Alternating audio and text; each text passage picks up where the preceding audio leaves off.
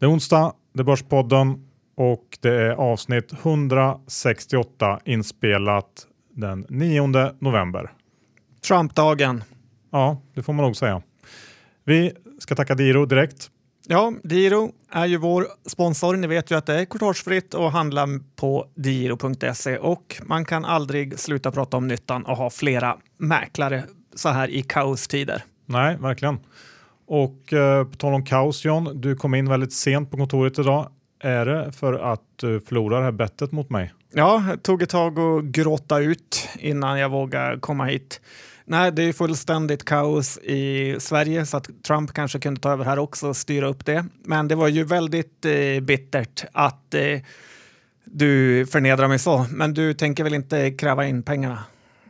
Nej, men det är klart jag ska ha pengarna. I natura eller? Helst inte, jag tar gärna sedlar. Ja, ta pengar av en kompis. Ja, det är bara att chippa upp. Försökte komma undan. Ja, och det här kanske man kan ta lite som ett varnande exempel också, John, att man ska inte försöka agera spel- eller bettingbolag själv utan överlåta det här till proffsen. Till exempel Leo Vegas som är sponsor av Börspodden. Ja, det är ju helt rätt faktiskt. De har betydligt bättre rättvisande odds än vad min lilla låda hade och det har jag fått betala dyrt för nu.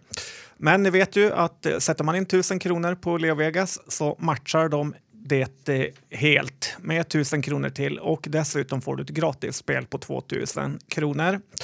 Hockey har de, NHL. Det är 25% extra vinst på hockeyspel som man lägger i mobilen och 26 november drar de dessutom igång drömresan till New York med Thomas Söderström, vilket kommer bli väldigt kul. Så gå in på leovegas.com och lägg ditt bett. Dessutom så hade de ju en helt fantastisk kvartalsrapport idag. Faktiskt, mycket fin. Men trots att du förlorar det här bettet mot mig, det sved ju, men du har ju lite sidointäkter ändå. Lite pengaströmmar som kommer in ifrån Lendify, vilket måste vara skönt. Ja, i slutet av den här månaden så kommer jag ju få mina första räntebetalningar och amorteringar på mitt Lendify-konto. Så att det kommer bli väldigt bra. Det är ju faktiskt fantastiskt hur man kan sätta in pengar i fragment av stora lån. Så man ungefär 2 500 på ett lån på 250 000 så får man en fin ränta på det som sen blir kassaflöde varje månad. Ränta och amortering. Det är så man jobbar kassaflödet, Johan. Lendify.se. Verkligen. Vad ska vi prata om idag? Ja, idag är det ju såklart Trump som har chockat hela världen med sin valvinst. Vi har ju fortfarande många bolagsrapporter och dessutom så har vi en liten överraskning i succéförfattaren Jakob Bursell, Johan. Precis, som driver vår systerpodd Fondpodden. Han kommer snacka lite om sin nya bok Risk. Men innan vi kör igång avsnittet så har vi ett sponsormeddelande ifrån Baltic Horizon. Ja, som är vad? Ja, det är ju en fastighetsfond som det välrenommerade bolaget Catella kommer sätta här på börsen. Och det har som affärsidé att de har köpt upp väldigt fina A-lägen i Baltikum. Så att man blir den ledande fastighetsägaren som har investerat i de centralt belägna fastigheterna. Och det här ger då väldigt stabila kassaflöden. Och dessutom har den här fonden en väldigt låg belåningsgrad om ungefär 50%. Och som sagt, den här fonden kommer vara noterad på Stockholmsbörsen.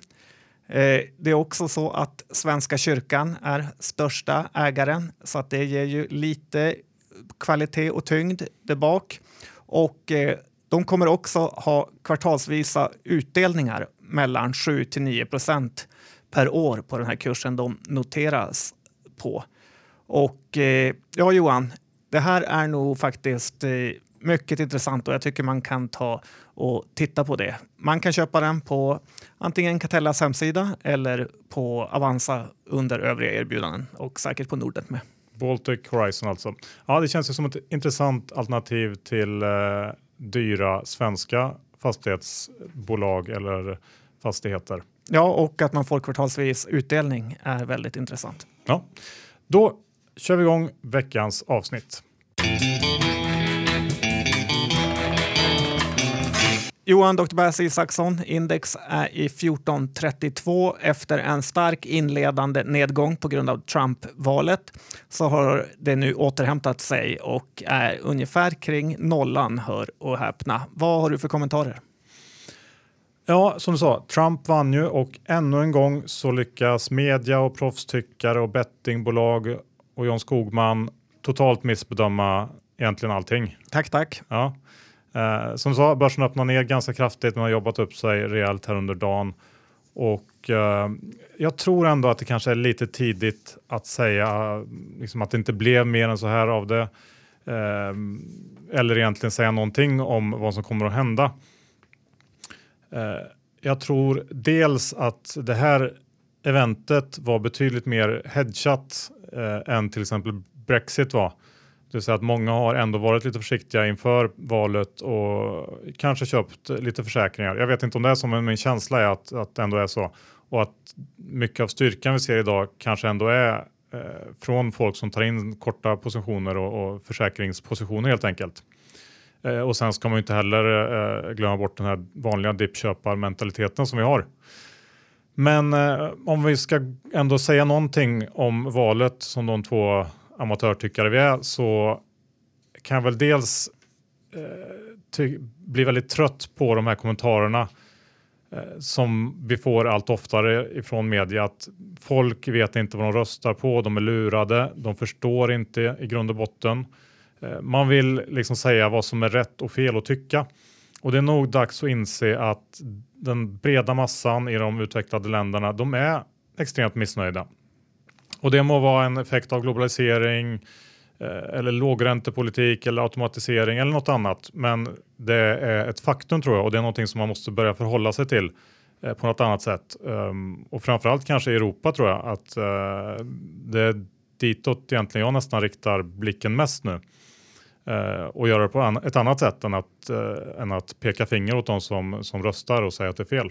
Jag har ju vänt till det extremt positiva, och nu tror jag att Donald Trump kommer bli nya Ronald Reagan och verkligen göra America great again. Ronald Reagan var ju en av USAs bästa presidenter genom tiderna, och han spenderade något fruktansvärt, så vi fick se det glada 80-talet. Jag hoppas Donald Trump kan leverera det, så jag är väldigt positiv till världen. Och vad gäller utfallet i valet så får jag en liten känsla av att det är den gamla klassiska agentteorin som har slagit in. Som innebär då att de som är innanför systemet väljer att skydda sig mot de som är utanför. Och vi kan nog se att många, som Trump säger, mexare har faktiskt kanske röstat på Trump ändå, för att de är rätt nöjda med att vara inne i USA. Men de skäms lite för det, så de har ljugit i opinionsundersökningar. Och därför så har nu Trump fått deras röster när det väl var på valdagen. Så ja, agentteorin kan man alltid plocka fram i de här lägena, Johan. Ja, den funkar alltid. Allvädersteori. Sen så en liten reflektion från morgonen här är ju att reaktionen på Trumps första tal som president. Många tyckte ju att det var ett väldigt bra tal, och han utstrålade ju någonting helt annat än vad han gjort under kampanjen. Men jag tycker reaktionerna är ganska roliga, framförallt i media, att många säger att ja, det här kanske blir ganska bra ändå. Från personer som tidigare har sagt att det här kommer bli en katastrof. Så efter 5 minuters tal så ändrar man helt åsikt. Det blir intressant att se hur han kommer att fortsätta det här. Ännu roligare ska det nästan bli att se alla republikaner som tog avstånd från han efter sexskandalen när det verkar kört, och nu kommer verkligen vilja grina till sig någon ministerpost. Men det är härliga tider och det är bra volla på börsen, och det gillar vi. Ja, men om jag ska bara ta några sådana här, jag har ändå några kanske osammanhängande reflektioner eller punkter som jag tänkte ta upp. Det första, det är att lite som var inne på tidigare, att folk runt om i världen, de är inte intresserade av att ha någon liksom gemensam världsregering som är styrd av någon slags elit av byråkrater och centralbankschefer. Och som jag sa, så tror jag att man ska titta på euron och EU nu, för att jag tror att vi på allvar går in i en period där EU och euron kommer att vara väldigt, väldigt svår att hålla ihop och kommer att testas ganska rejält. Du tycker att jag tjatar om Italien i december och vi är snart där. Och jag tror att det kommer att gå precis på samma sätt där. Nästa år har vi val i Holland och Frankrike och det kommer antagligen bli en liknande utgång där. Det vill säga EU kommer att tvingas minska på liksom integrationen mellan länder och minska överstatligheten. Och det här freak of nature som kallas euron tror jag... Ja, den får väldigt svårt att finnas kvar. Jag tycker att den tanken känns allt mer rimlig. Ja, det håller jag helt med om. Det var bra utmålat. Sen en annan grej som börsen kanske inte tänker så mycket på nu. Men Trump har ju faktiskt varit väldigt kritisk mot Fed och gälden. Han har sagt flera gånger att han inte gillar de här låga räntorna och att de förstör det mesta. Och... Eftersom det är presidenten som utser Fed, i och för sig kanske med hjälp av senaten, men ändå, så är det ju mycket möjligt att vi får en betydligt högaktigare Fed framöver. Kanske inte närtid, men inom något år sådär.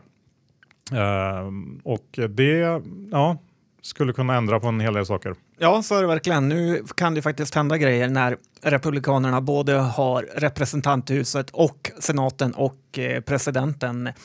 Så då kan man kanske få saker utfärdade. Det var ju dessutom många republikaner som ville att många banker skulle defaulta under finanskrisen och inte bli räddade av staten. Så tuffare tider väntar. Ja, och min sista tanke är ju ändå det här med att det är nog ganska hög sannolikhet ändå att vi får en rejäl lågkonja snart. För oavsett vad man tror att Trump kommer att göra eller inte göra så tror jag att det mest troliga är att det inte kommer hända så mycket alls. I alla fall inte på kort, medellång sikt. Vi får en helt ny administration. Och då blir det ofta en ganska lång period av stiltje och internt maktspelande i Washington. Dessutom så har ju när man har avslutat en sån här double term presidentskap. Det har en obehaglig korrelation med ganska rejäla lågkonjunkturer och stora börsnedgångar. Det är bara att se senast på år 2000 och 2008.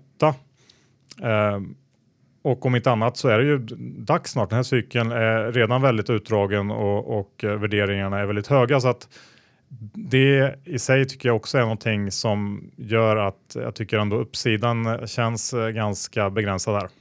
Ja, så kan det vara. De gillar ju att bråka med varandra. När George W. Bush tog över år 2001 så hade ju Clinton-administrationen ryckt bort alla dubbelven på alla tangentbord på datorerna.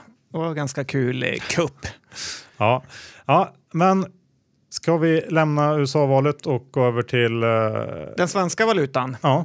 Och den kraschar ju, har den gjort senaste tiden. Och Ingves verkar ju må bra till att göra Sverige till ett fattigt land. Och... Det är lite konstigt varför han älskar att sänka den svenska kronan. Visst, det är inflationen han vill ha igång, men det fungerar ju inte. Och sen att alla de här tillgångarna ska bli billigare är ju inte heller något man tycker om. Sverige är ett av få länder med hygglig tillväxt. Ändå är vi ett av få länder med minusränta. Jag känner ju att Ingves måste ta på sig bostadsbubblan när det kommer att smälla. För det här är faktiskt hans fel. Han är så extremt fokuserad vid sina inflationssiffror att han verkar inte bry sig om något annat. Och sen ska man heller inte glömma hans track record. När han som enda riksbankschef i världen höjde räntan 2008 när allt gick käpprätt. Så det här är en professortyp som saknar verklighetsförankring och han har gjort sitt, Johan. Ja, jag håller nog med och jag förstår faktiskt inte varför det inte är mer ilska där ute på det här att man faktiskt sänker kronan och de facto då sänker den samlade förmögenheten för alla svenskar. Det blir ju, allt blir dyrare. Det kommer ju bli väldigt dyrt här till sommaren för alla svenskar som ska bege sig utomlands till exempel.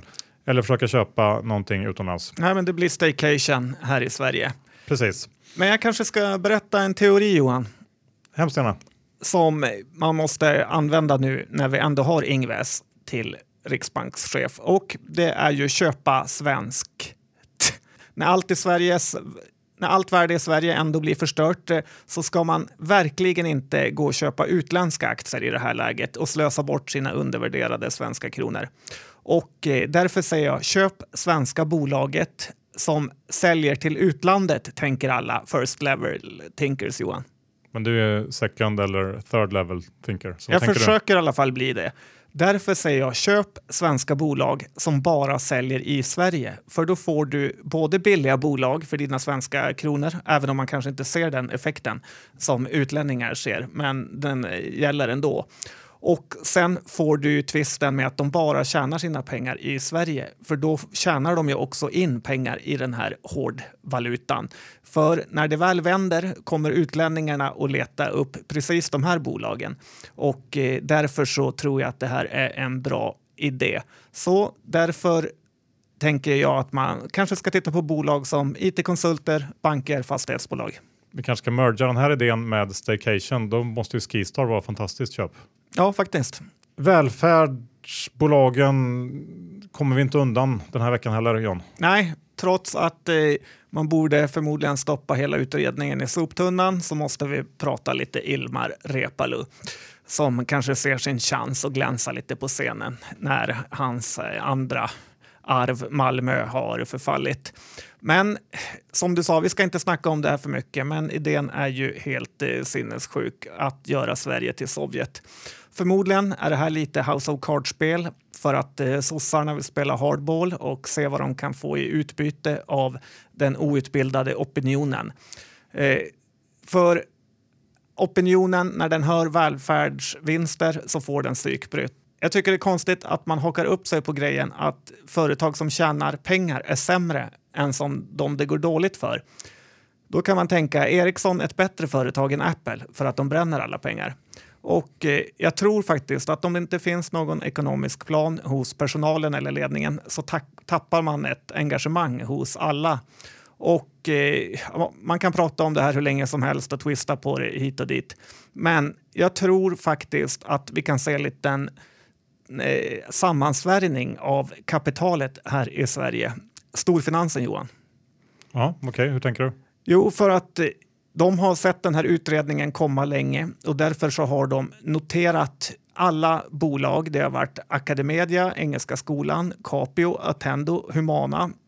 Och det här ger dem både pengar och utrymme och slåss och för sin rätt. Och jag tror faktiskt svenska näringslivet ser det här som ett av de största hoten någonsin faktiskt. Så det ska bli kul att följa. Ja, och man har ju en sköld av småsparare nu framför sig som kanonmat. Ja, lite så tror jag att de tänker. John Trump-anhängarna kallade ju då och då Hillary för Crooked Hillary i valkampanjen här. Det var lite fult kanske, men det gjorde de ändå. Du har hittat motsvarigheten i Sverige, Crooked EBM. Ja, men lite så kan man ju känna. Man läser här i media, och det har varit ganska stort, att EBM åtalar 2 börssnackare som använt flera konton på att placera, börssnack med mera för att få upp aktiekurser. Och sen har de sålt dem. Studenterna som har gjort det här är 23-24 år och de har väl tjänat rätt bra med deg och nu ska man sätta dit dem. Och för det första, ja, det är ju en blandning mellan lite halvdåliga människor och patetiskt att sitta och skriva på forum att man är en läkare som ser otrolig potential i något skitbolag. Men jag kan ju säga så, Johan, jag tror ju att ingen som läser det tror att det är sant. Och den här korruptheten i EBM när man ser mellan fingrarna på riktiga brott som man återigen ger sig på studenter från Börssnack. Jag tycker att det är löjligt. De brukar snacka om att upprätthålla förtroendet för finansmarknaderna och det gör man inte genom att hålla på så här. När Scania-chefen tankar aktier och optioner inför ett bud, då bryr man sig inte. När börs-vd köper aktier för miljonbelopp sista dagen innan handelsförbudet, då tänker man inte ens tanken på att utreda. Det finns ett 10-tal skambolag på börsen på smålistorna, kanske främst inom mineraler, som i min bok verkligen lurar folk på pengar. Kollar man på det här? Nej, utan alla resurser går till en pensionär eller att jaga någon på börssnack. Jag tycker att det är patetiskt, Johan. Hear, hear, säger jag.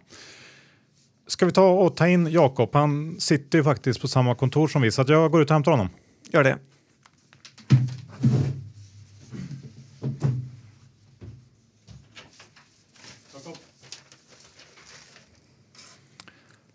Sådär, välkommen Jakob. Tackar.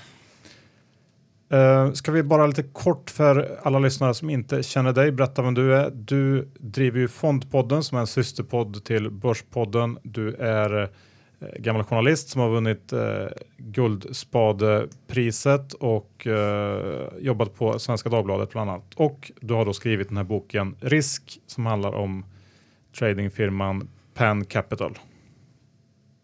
Ja, välkommen hit Jakob. Berätta, varför har du skrivit boken? Tackar. Varför? Det är en bra fråga. Jag hamnade ju på Svenskan där för 2010 och det var ett sånt här intresseområde för mig blev att skriva om börsindustrins avreglering. Det här var ju en tid då det började gå upp för folk att liksom aktiemarknaden hade förändrats väldigt mycket. Och jag hade ingen bättre inblick i det här än någon annan journalist skulle jag säga.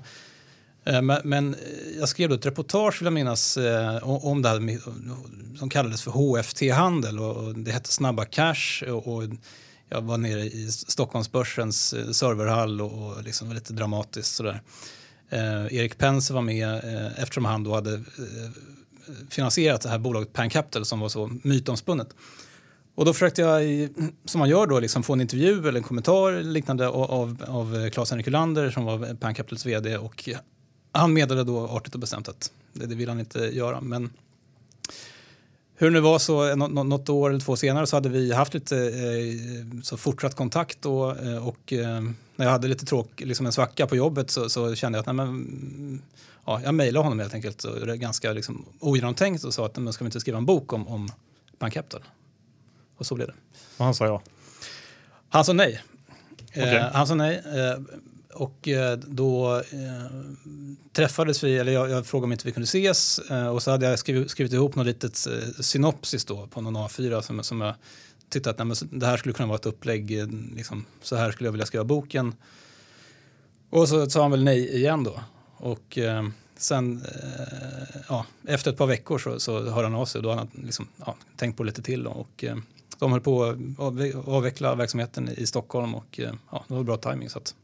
Ja, för du har lagt ett otroligt arbete på det här. Du har till och med levt några månader i Fort Lauderdale för att skriva det här. Berätta om det. Ja, men till slut så kom vi fram till att jag skulle skriva en bok om Pan Capital och att de skulle berätta sin historia helt enkelt. Och två grundarna, Per Sandå och Henrik Hedman sitter ju i Fort Lauderdale då sedan 2003. Så då blev det, då åkte jag dit helt enkelt för att göra intervjuer och blev kvar ett tag. Vad handlar boken om?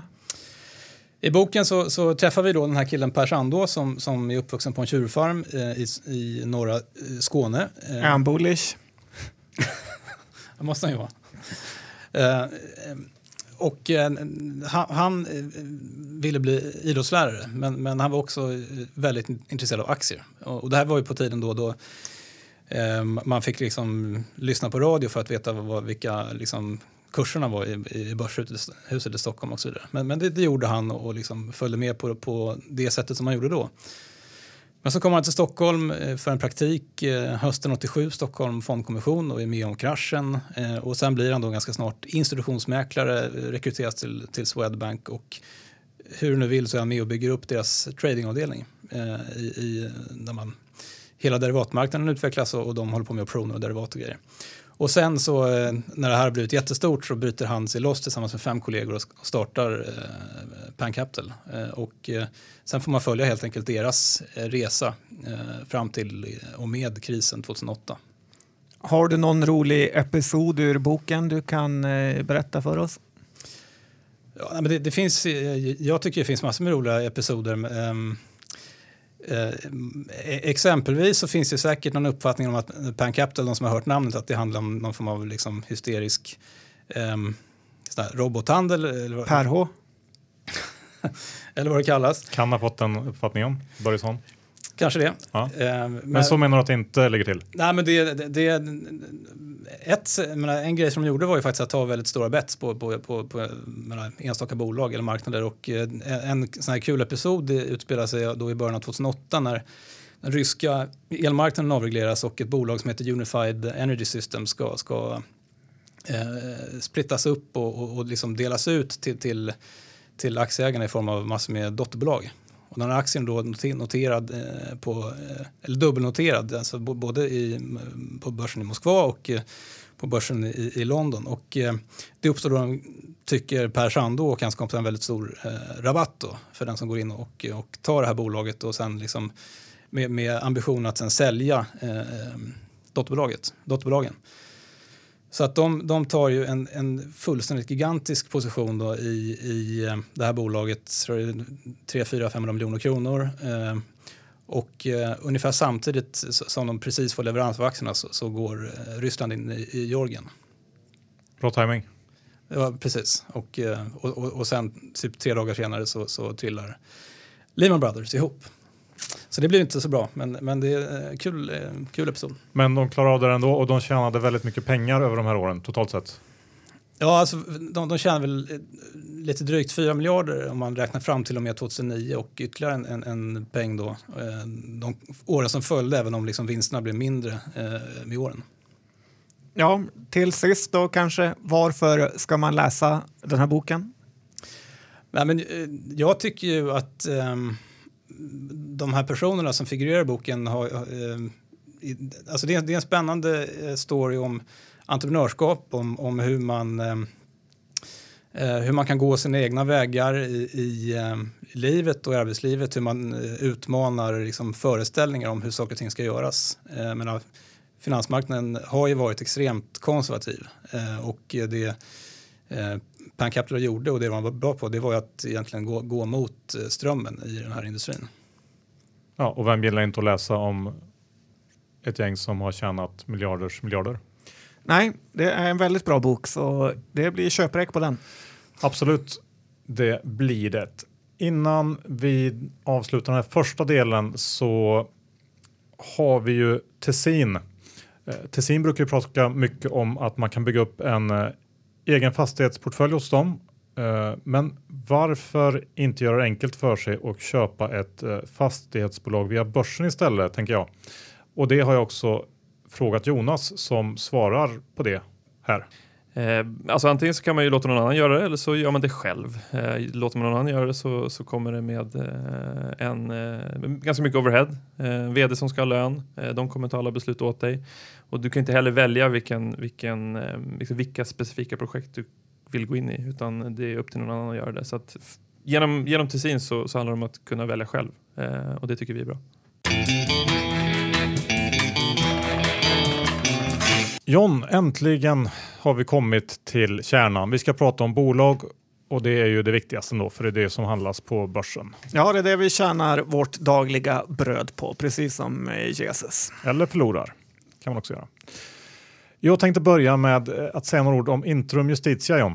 Ja, det är ju det lilla inkassobolaget som många olika åsikter om. Ja, och slitet är det inte heller. Men många frågar sig, varför är den här aktien så blankad? Drygt 14% av aktierna är blankade och det tänkte jag berätta mina funderingar kring helt enkelt. Men först så kanske vi ska bara ta en titt på Q3 som kom för inte så länge sedan. Den var bra. De växte 6% organiskt och lyckades komma in med ett rörelseresultat som var 10% bättre än konsensus. Och man fortsätter att förvärva ganska mycket skuldportföljer, vilket är viktigt. Det är det som driver tillväxten framåt sett. Och totalt sett en rapport som var bättre än väntat. Så varför är den här aktien så blankad? Man kan ju kanske hävda att ökad konkurrens inom den här skuldmarknaden kommer att påverka lönsamheten negativt framöver. Det vill säga att det blir fler som vill köpa de här skuldportföljerna och att priserna blir högre helt enkelt, vilket gör att avkastningen blir lägre. Och värderingen, om man tror det här, är väl hög, om man tror att det börjat stoppa lite med vinsttillväxten, men ändå inte i ögonfallande hög. Så jag har ändå funderat ut några extra förklaringar som jag tror skulle kunna stämma. Ja, för höra. För det låter ju svårt att den ska vara så blankad bara för den är högt värderat. Ja, en förklaring skulle kunna vara att det här är ett ben i en så kallad pair trade. För tittar man utomlands så finns det ett par stora internationella peers som har tappat väldigt mycket, runt 50% det sista året. Och då, det är bolag som PRA och NK till exempel. Och det skulle kunna vara så att en fond eller en aktör har valt att bettat på att köpa de här två och kortat Intrum emot för att helt enkelt skapa sig en trade på det sättet. Ja, det låter inte som en dålig idé utan rätt bra faktiskt. Har du någon mer? Ja, det är ju en idé, och samtidigt som jag tycker att den är okej, så är det ju ändå, jag är lite tveksam att det skulle kunna förklara den höga grad av blankning som vi ser i Intrum. Men visst, det skulle kunna vara. En annan, det är ju Intrums redovisning och redovisningsprinciper. För tittar man på hur utvecklingen har varit de sista, jag har tittat sedan 2010 och tittar på relationen mellan intäkterna de har och den kostnad som de har för de här intäkterna, när man tittar på deras skuldportföljsdivision, så har intäkterna ökat extremt mycket. Alltså relationen mellan intäkter och kostnader har gått från någonstans 190% till runt 270% här under 2016. Det vill säga att marginalen har ökat enormt mycket. Och det i sig tycker jag är lite konstigt. Jag tänker mig att kostnaden för att hantera den här typen av, driva in de här lånen och administrationen runt den, borde inte gå att effektivisera sådär jättemycket om man ser tillbaks från 2010 och fram till idag. Och man kanske kan hävda att de köp man gjorde runt 2010 var väldigt bra och att det är förklaringen till det. Men jag tycker ändå att den relationen är lite mystisk. Och den stämmer heller inte överens med min bild som jag får när jag tittar på deras principer för hur de ska redovisa de här portföljerna. För som jag tolkar det så gör de här principerna att man underskattar kostnaderna lite grann de första åren och överskattar att de blir högre på slutet av livslängden av en portfölj. Det vill säga kostnaderna för en portfölj är ju avskrivningar och administration för att driva igenom, ta in pengarna och så vidare.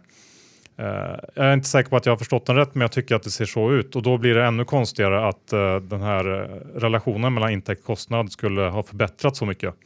Så att jag tycker att det ser lite skumt ut. Jag har inte grävt djupare i det.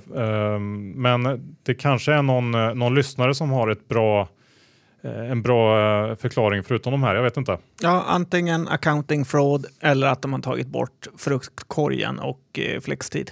Kanske. Vi lämnar det och går in på Hansa Medical. Ja, den som inte sett Hansa förbi tickern har inte gjort hemläxan eller tittat på börsen den här veckan. För den här aktien blev helt tokig. När det kom en rek från SEB så gick aktien från 70 kronor till 140 kronor nu. Det här är ju en helt overklig uppgång egentligen, och det har ju inte hänt något förutom att den fått en köprekommendation. Det är två saker som är väldigt konstiga i det här. Det ena är att ägarfamiljen sålde ut nästan hela sitt innehav på nivåer kring 20-lappen, och det här kan vara en av de sämst tajmade affärerna någonsin. Gladiatorfonden med Mittregger tog för sig i den här emissionen, och det har han tjänat mumma på. Den andra grejen är att de ska genomföra en riktad nyemission på 70 kronor. Och det här ser väldigt konstigt ut. Det här är alltså ett gäng på Carnegie bland annat som ska få dubbla pengarna av bolaget när de beslutar om den här nyemissionen den 21 november på en extra stämma. Det är inte ofta man ser någon ge bort sådana här otroliga mängder gratispengar på finansmarknaden. Och de som är tagare av det här kan vara väldigt, väldigt glada. Ja, mycket märkligt. Jag håller med. Blir att följa upp det där då. Novo Nordisk har du pratat om i podden på sista tiden. Har du någon uppdatering där? Ja, men jag tror jag faktiskt har räddat många ur det här sjunkande skeppet. Vårt danska övervärderade läkemedelsbolag har ju tappat nästan hälften av sitt börsvärde från toppen. Den har gått från 406 och stod igår i 226.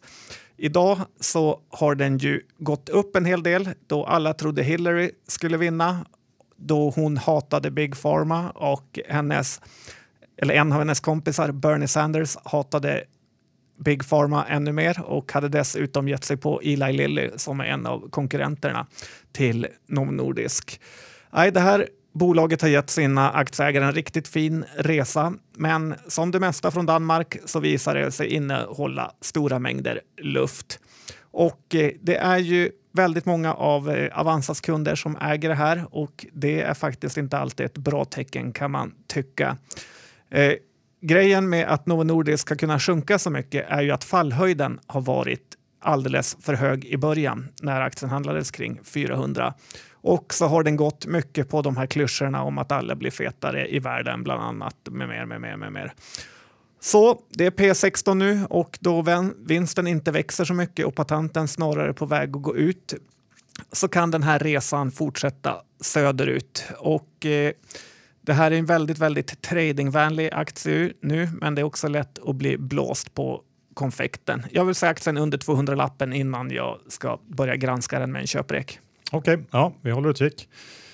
I Sverige har du, när vi ändå är inne på biotechbolagen, så har ju ett bolag ännu en gång visat sitt rätta jag. Jag tänker på BioInvent, John. Ja, jag twittrade ut det här att det var nu inne i Hall of Shame. Då var det någon som svarade att det är fråga om andra bolag, om inte de var där. Men jag säger Hall of Shame, så ryms det många, Johan. Det är inte bara ett som finns där, utan det är som en pensionerar en tröja i hockey. Det kan finnas många nummer i ishallens hockeytak. Så är det verkligen. Det finns massor. Men får jag säga något om bolaget, Johan? Ja, absolut. Tack. För nu är det ju så att en av BioInvents läkemedelskandidater verkar ha blivit stoppat av Fed för någon anledning. Och den klassiska 505an tror jag. Hur många gånger kan ett projekt åka i backen? Det här visar ju hur det här är ett av börsens sämsta bolag.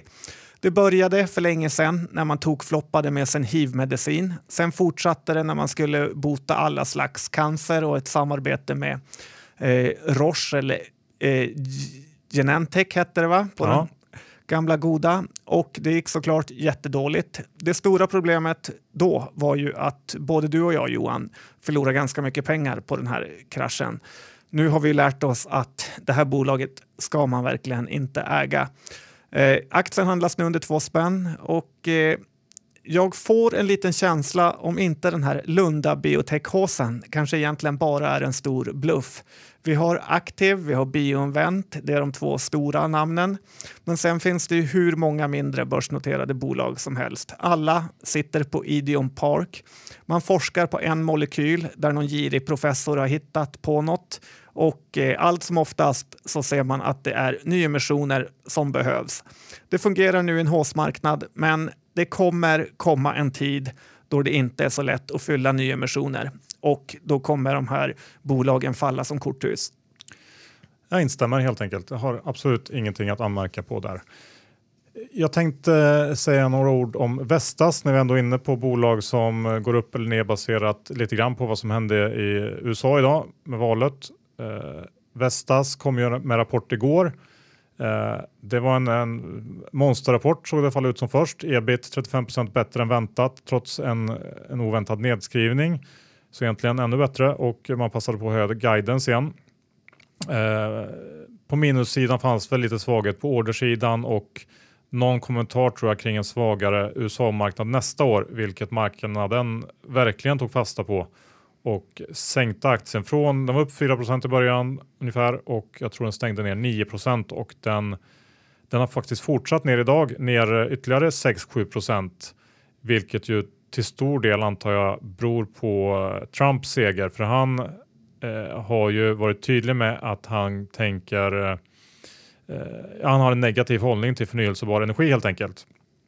Så det är väl kanske i sig inte så konstigt. Tittar man på prognoserna för det här bolaget för nästa år så väntas ju vinsten sjunka lite grann. Men aktien handlas nu till EV/EBIT 7 ungefär på nästa års prognos. Och man har en rätt stor nettokassa och man delar ut pengar och köper tillbaka ganska mycket aktier.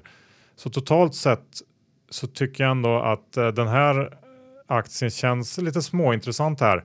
Och speciellt om man kanske tror att Trump inte kommer att påverka så där jättemycket som marknaden just nu verkar tro. Så Vestas är ju ner 16% drygt på 2 dagar. Och ja, det kan vara någonting som man ska titta närmare på. Ja, Danmark är ju lite av ett föregångsland vad gäller vindkraft. Jag såg på Leonardo DiCaprio-filmen om världens undergång att vissa dagar så täcker Danmark 107% av sin energibehov av vindkraftverk. Så det är bra gjort. Ja, det är bra. I och för sig så om man såg den här danska kriminalserien på SVT som gick nyligen som handlar om ett scam-vindbolag i Danmark så kanske man ändå tvekar lite. Men ja, det kan vara någonting att titta på. John, du har tittat på ett gäng klädbolag så här i vintertider som det har blivit väldigt snabbt. Ja, men man ska ju inte bara vara negativ även om det är lätt och roligast att vara det, Johan. För det är så att här i Stockholm har det blivit extremt kallt och som småbarnsföräldrar så har frugan nu rapporterat att det är i princip slut på vinterkläder i alla butiker. Den här väldigt tidiga vintern måste ha gynnat de här klädbolagen väldigt, väldigt mycket. Och det kanske kan vara ett köpläge, kanske mest i MQ, då det är bolaget som verkligen har pressats till skillnad från de andra. R&B med sin Polaren och Pyret skulle också kunna vara något, men där är jag lite mer tveksam. Så håll utkik. Och Johan, du har litet öga på H&M. Ja, nej men precis. Jag har också tänkt på det här att det tog ju väldigt lång tid innan hösten kom. Men den kom. Och sen var den här ganska kort period för att avlösas av vintern. Och jag gissar ändå att det borde se bättre ut för H&M under de här kommande försäljningsrapporterna. Det borde ju komma en här i mitten på november för oktobersiffrorna. Va? Och jag kan tänka mig att både oktober och november blir bra siffror. Sen är det klart att H&M är ju ett bolag som är betydligt större än bara Sverige. Så att om man ska gå på den här vädereffekten vi har haft precis här i Stockholm så kanske de här inhemska bolagen är lite säkrare kort. Kappahl, MQ, R&B, VRG kanske också. Vantar är det ju alltid kallt om fingrarna. Ja, vi får se. Autoliv tänkte jag också snappa upp. Vi tar lite sådana här eftersläntrare nu som vi inte hunnit med tidigare från rapportperioden. Och det är ju ett bolag som vi har varit negativa till ganska länge. Och den här aktien har börjat vika ner sig om. Och Q3 gav oss ingen som helst anledning att ändra vår syn. Även om man slog estimaten lite grann i rapporten så varnar man också för lägre tillväxt framöver. Framförallt inom den så hypade delen för aktiv säkerhet. Och bolaget kommer att gå in i 2017 med högre kostnader och en bilmarknad som med största sannolikhet har pikat, enligt mig i alla fall. Ja, det är ju så overkligt med Autolivs multiplar som är betydligt högre än alla biltillverkare tillsammans. Utom Tesla. Precis. För även om bolaget kanske är relativt billigt på den svenska verkstadshimlen eller på en dyr börs generellt så är det precis som du säger och jag tycker man ska vara försiktig ändå med Autoliv som verkar i en väldigt cyklisk och låglönsam bransch. Och som dessutom har haft lite konstlad medvind tack vare fuck-up-konkurrenten från Japan, Takata. Ja, det är alltid kul när bästa konkurrenten går i konken. Ja. Itab, Björn, var länge som du snackade om. Ja, men nu är det dags igen för de har haft rapport och det här bolaget kom ännu en gång med en rapport som säger att det inte riktigt vill sig för dem. Problemet med Itab är ju också att det här är ett bolag som har värderats alldeles för högt. Itab säljer ju i grunden inredningar till butiker men har lyckats med någon typ av storytelling. Att de är ett utvecklingsbolag inom livsmedelshandeln. att deras snabbutcheckningsdiskar, som är en rätt liten del av försäljningen, ska revolutionera marknaden. Och de säger hela tiden hur stort intresse de här väcker hos olika köpare, men det är ingen som har köpt den. Och därför tänker jag så här. 1. Det är ju faktiskt inte scanningen av kassörskan som är flaskhalsen. Och det spelar ingen roll hur fort det går att köra alla varor igenom deras typ av röntgenmaskin. För man måste likt förbannat plocka ner de här varorna i kassar. Att de till exempel inte gjort fler filer på en sån här maskin tycker jag är ju lite konstigt. Och det är tips de kan få gratis för mig. Sen går det ju faktiskt mer och mer mot internethandel, vilket också minskar deras möjligheter. De hävdar ju säkert att det är bra, för att då behöver butiken bli ännu mer effektiv och de behöver effektivisera sig. Men alla som säger att det är bra men minskad marknad ljuger. Eller så har man jobbat på Loomis, Johan. Ja, så kan det nog vara. Och som avslutning John, så tänkte jag fortsätta traditionen med att ta upp ett köpvärt finskt bolag. Den här veckan slår jag ett slag för fastighetsbolaget Sponda, som har fina core assets, som man säger, i Helsingfors centrala affärsdistrikt. Det här är ungefär 50% av bolaget. De har en shoppingdel med shoppingcenter som går lite knackigare. Men totalt sett så tycker jag ändå att det mesta pekar åt rätt håll för det här bolaget. Kom med rapport ganska nyligen.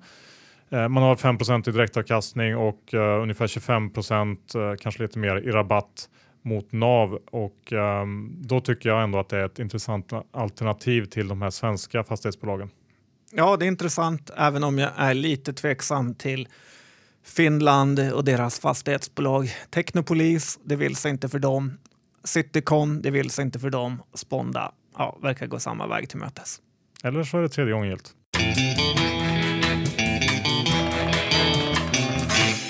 Matigt avsnitt idag igen, John. Ja, det var väldigt kul att ha Jakob här. Och jag tycker faktiskt att man ska gå in och köpa den här boken. Det kan man köpa som första present eller bara för att läsa till sig själv. För han är en duktig författare. Ja, verkligen. Tack Diro. Gå in på diro.se, öppna upp en depå och handla gratis med under 1 miljon i depåvärde. Svårare än så är det inte. Nej, och Lendify. Ja, på Lendify skapar du ditt eget kassaflöde med att låna ut pengar till bra räntor. Så lendify.se och bli din egen bank. Ja, och är man sugen på att spela lite så är ju Leo Vegas vårt val. Ja, det är faktiskt. De kom en fin rapport idag och de ger fina erbjudanden till sina kunder. Det är NHL, det är Premier League, det är allting och dessutom insättningsbonus. Leovegas.com. Ja, jag tänkte att jag skulle spela på att Zlatan skulle göra mål här i helgen men glömde bort det. Dumt nog. Du får betta hos mig i efterhand. Ja, kan man ju alltid göra i och för sig. Är det fortfarande öppet? 10 gånger pengarna. Ja, bra. Bra. Och glöm inte heller att gå in och titta på Tessin. Tessin.se. De har intressanta projekt på gång just nu. Du har investerat i Umeå och det finns något för alla, skulle jag vilja säga. Ja, jag är verkligen nöjd med min Umeå-investering i det gamla Jehovas vittnen-huset. Nu ska jag gå och känna lite på mina tegelstenar nästa gång jag är där. Härligt. Och Baltic Horizon är ju en spännande möjlighet. Ja, kvartalsvis utdelande fastighetsbolag på de baltiska AA-lägena med Svenska kyrkan i botten för det här. Så att, ja, det låter som ett väldigt bra investeringsalternativ. In och titta på Avanza, Nordnet eller på Catellas egna hemsida. Ja. Jag äger inte någon av aktierna vi har diskuterat idag. Jag är heller inte kort någon av dem, för att förtydliga. Hur är det med dig, John? Nej, det är precis likadant. Jag väntar spännande på framtida rapporter där mina innehav förmodligen gör mig besviken. Ja, bra. Då tackar vi för oss och ser fram emot nästa vecka. Ta det lugnt där ute. Tack och hej!